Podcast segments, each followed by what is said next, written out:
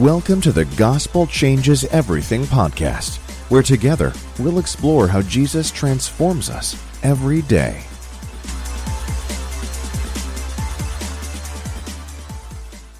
Most people have at least seen a few minutes of the reality TV show Hoarders on A&E.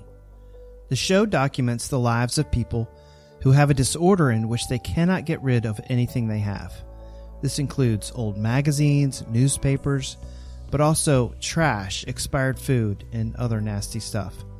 These people are literally suffocating under all the stuff they have accumulated. Well, is it possible for Christians to be hoarders? I'm not talking primarily about material possessions, which is a valid concern, but more importantly about spiritual hoarding. Let's look at two possible areas we can be guilty of hoarding. Number one, time to minister to others. Ask anyone to describe their life, and they will more than likely reply, busy. Our lives are absolutely jam packed with stuff. Our schedules are so tight, some families have to hire people to drive their kids around to different activities. We even have a sense of pride when we tell people about our endless amount of demanding activities. Does our busyness include ministering to others? If a friend called you and needed to talk with you, would you have enough margin to go and sit and listen to them? Are you giving your life away to a ministry that is advancing the kingdom of God, or are you only advancing your own kingdom?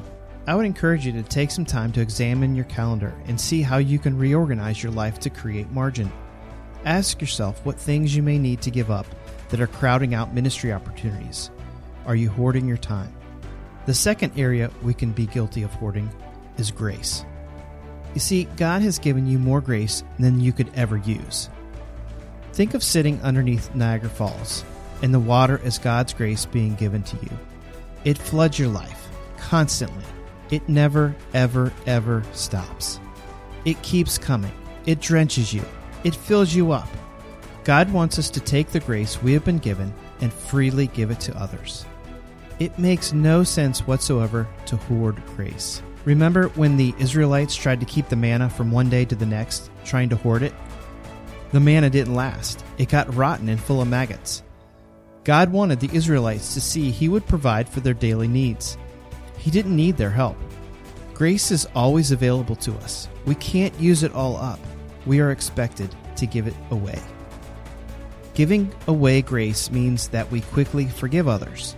We answer an angry person with kind words.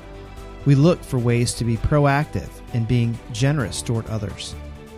We understand that God has graciously given us all things through Christ in order that we may live lives of generosity. The great thing about the grace that we have is that we don't lose anything when we give it away because we always have more than enough. The only people that lose out when we hoard grace is the people who need it the most. So clean out your calendars, take a serious look to see if your heart is clogged with grace or flowing freely to those around you. Don't worry, God always gives you more than you need.